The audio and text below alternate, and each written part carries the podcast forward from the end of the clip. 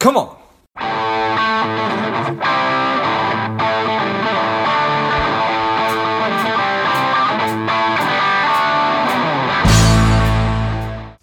The strong, the powerful Tom Hegna has returned to Lifeblood. Welcome back, Tom.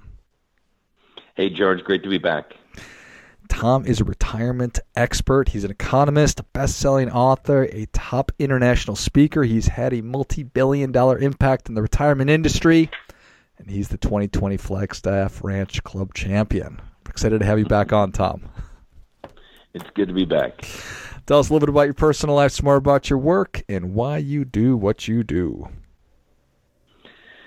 Well, I mean, I think last time I told people I'm originally from a small town of Minnesota, went to North Dakota State University on an Army ROTC scholarship. I was commissioned in the military, spent 6 years active duty Army, 16 and a half Army Reserve, retired as lieutenant colonel in 2006. I was in the insurance industry for about 30 years. I was an agent, a manager, a national marketing manager, a senior executive officer. I went out on my own in 2011. I've written 5 books on retirement. I have a PBS TV special that played in 80 million homes in the U.S. and Canada. As you mentioned, I like to golf. I kind of took the summer off, did a trial retirement the last couple summers, really worked on my golf game, and I did win the club championship. I'm the oldest club champion in course history, and that's kind of cool for me. That ranks among one of my best life events, I think. Yeah, wow. I love it. All right. So we live in a very dynamic time, but what are your thoughts? What is sort of top of mind for you right now? What are you thinking about? Well, I've developed a new presentation. I was asked by a couple companies to do a presentation on financial wellness. And as I was researching financial wellness, I found that financial wellness is tied directly to physical wellness, your health, your emotional wellness, and your mental wellness. So it's a big deal, but financial wellness sounds boring. So I retitled the presentation, Who Wants to Be a Millionaire? And now I teach millennials how to become millionaires. I believe anybody in America who wants to be can become a millionaire. Nice. So financial wellness, it's kind of a stuffy, kind of used up topic, so I like it. Who wants to become a millionaire? And the idea being that anybody who really wants to can become a millionaire. Do you think that when you say that that's well received, or are there people out there who don't believe that to be the case? Well, I mean, people are curious about it. They say, how can that happen? But I mean, a 25-year-old who puts $100 a month away into an investment that earns 12% will be a millionaire within 40 years. If they only get 9%, it would take a little over $200 a month to do it. If they get 6%, it would take about $500 a month to get there. But I mean, you can get there. Every one of your listeners is going to earn millions of dollars over their lifetime. See, that's what most people don't realize. Even if you're only making $50,000 a year, that's $3.7 million over a 40-year career. It's $5.6 million over a 50-year career. If you can make $100,000, it's $7.5 million over 40 years and $11.2 million over 50 years. So anybody, everybody's going to make millions. That's not the question. The question is, how much of that are you going to keep? So what is it possible just to break things down to the most basic, that like here's what you need to do in order to become a millionaire, to become wealthy?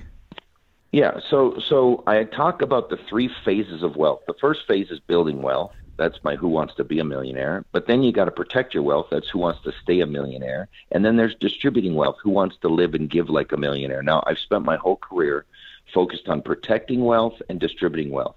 And so this building wealth is a new thing for me to really talk about. But there are really three phases to building wealth. First of all, you need to make money, and I would argue you should try to make more money. You want to become very good at whatever you do, whatever you are. If you're the plumber, be the best plumber in the town. If you're a truck driver, have the best truck driving record and be the most efficient truck driver on the road. And so part of it is being really good at what you do so that you make more money. Then number two, you want to spend less money. You always got to spend less than what you earn, and most people are spending everything they earn, and some people spend more than what they earn. So it's about self-discipline, and we'll get into detail on how to spend less money. And then number three is to invest in appreciating assets. See, most people put their money in cars and boats and RVs and jet skis and four-wheelers and iPhones and iPads and computers. Every one of those things is a depreciating asset. It goes down in value every single day. You're never going to become wealthy in America if you buy all these toys and have all these toys that go down in value every day. The way you get wealthy is to put your money into appreciating assets. That makes sense. So, number one, whatever you do, do it well. Earn as much money as you possibly can. Number two, spend less than you earn. And yeah, I think that COVID probably hasn't helped with that, but depending on what you read, 70 to 80% of us are living paycheck to paycheck or even going into debt. So how do we, how are you thinking about helping people to do a little better job at that? Okay, so let's take them one at a time. As far as making more money, there's this Japanese concept of ikigai. And all ikigai is, there's four circles, and it helps you determine what is your passion, what you're good at, you know, what your profession should be, what your mission should be. So number one, what do you love to do? That should be the first circle. Number two is, what are you good at doing? That's the second circle. Then the third circle is, what does the world need from you? That's the third circle. And then the fourth one is, what can you get paid to do? So what are you good at? What do you love to do? What does the world need? And what can you get paid to do? And when you find the intersection of those four things, that's called ikigai, and that's the sweet spot. If you can do something you're good at, that you love to do, that the world needs, and that you get paid for, that's kind of the secret formula there. And I'll just use me as an example. So when I went out on my own, I focused on retirement income. All right, there's 78 million baby boomers. They don't know how to retire. I've done the research and the math and science how to do it. So I know what I'm doing there. I'm fairly good at doing that. The world needs what I'm doing, and I get paid to do it. So, like, I've kind of found that. The other thing is, I've shared with people what I call the secret to success. Whenever you get a job, you want to go to work early, you want to stay late, and you always want to do more than what you're paid to do. Because if you do that, you then become the most valuable worker at the company. You're going to get promoted faster. You're going to get paid more than all the other people that come to work late. They try to leave early, and they do as little as possible for a paycheck. Those people are a dime a dozen. You don't want to be a dime a dozen person. You want to be the person that gets there early, stays late, does more than what they're paid to do. Now, George, let me tell you a quick story.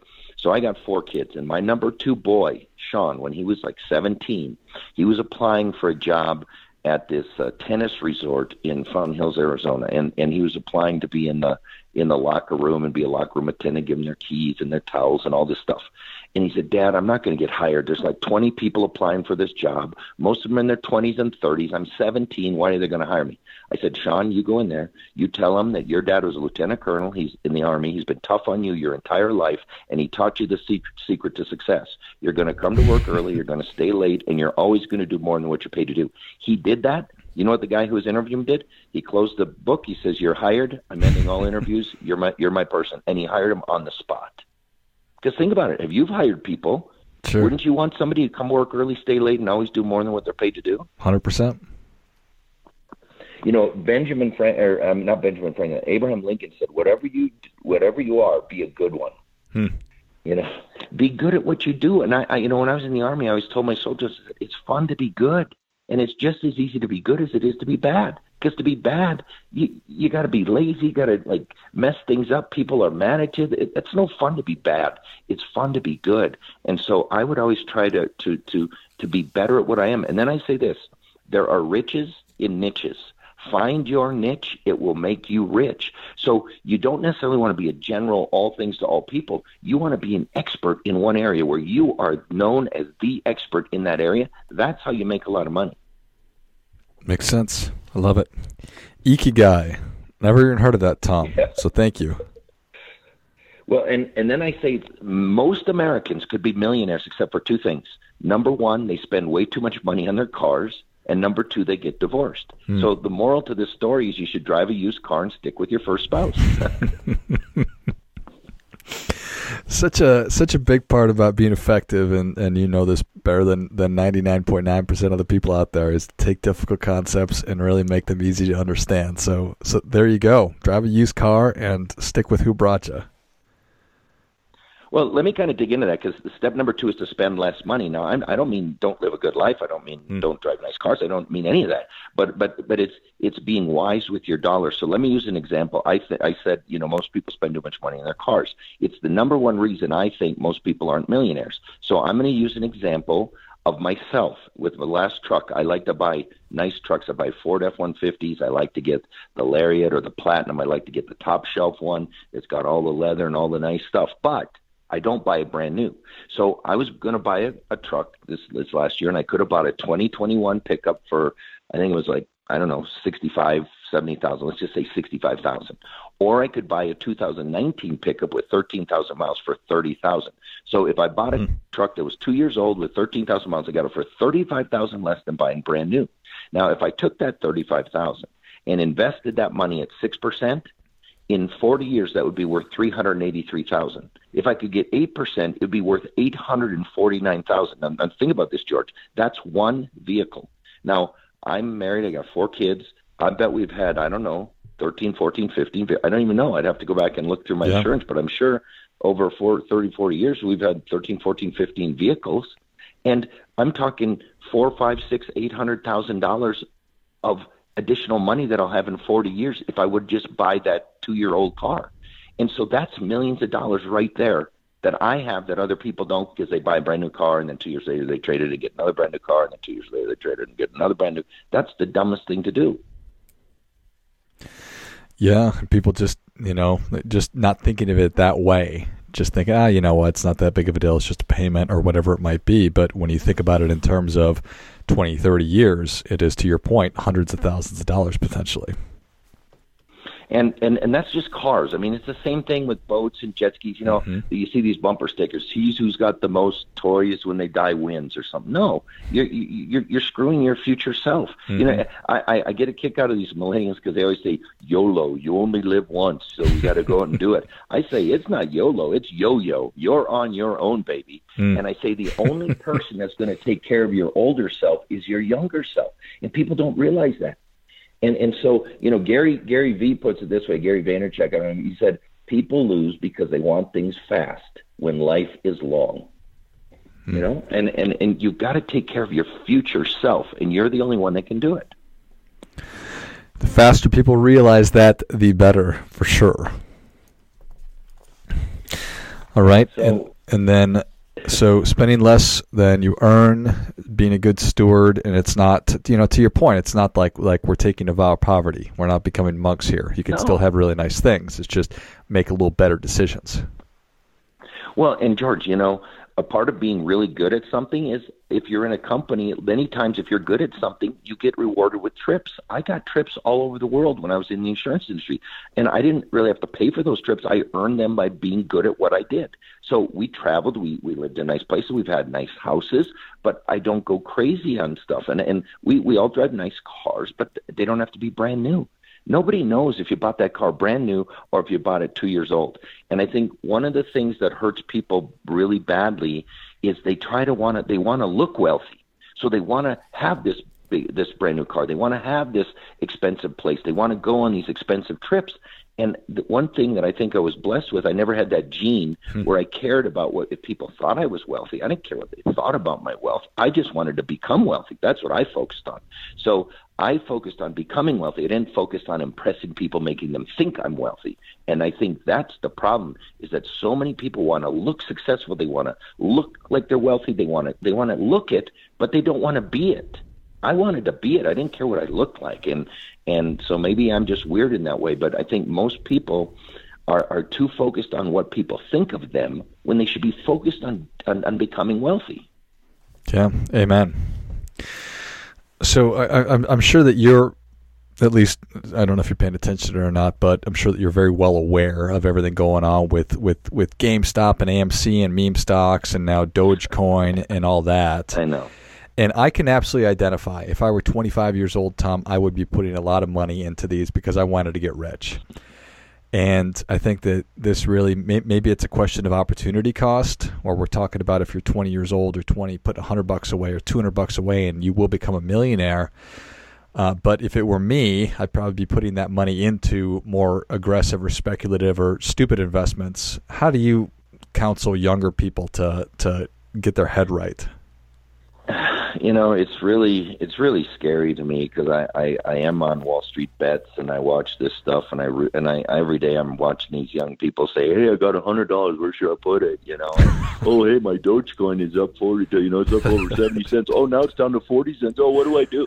And that's not investing. And what people need to understand, that's speculating.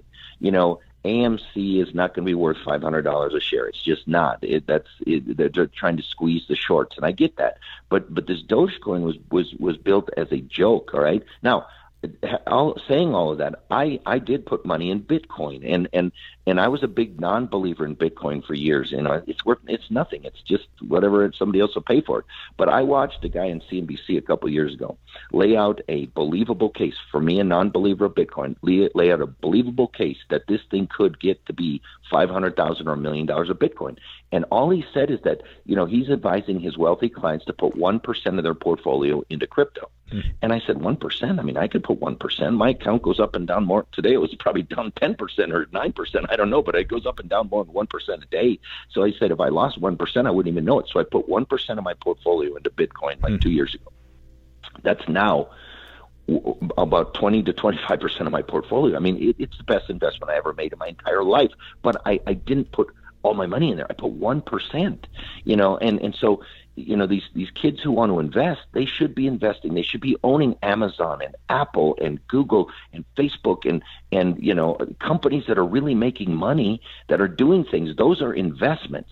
Dogecoin is not an investment. That's a speculation. That's like going to the casino and say, "Hey, I'm going to put $10,000 on red and spin the wheel," and yeah, you might win and you think you're smart, but that's gambling and that's speculation.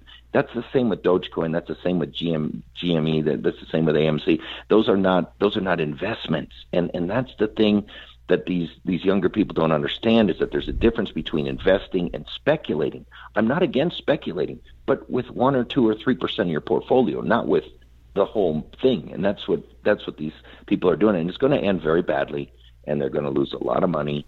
And you know, everybody who's experienced in investing knows that, but they think that they're smarter than everybody else, I guess. I don't know. Just part of the process of growing up, perhaps, Tom.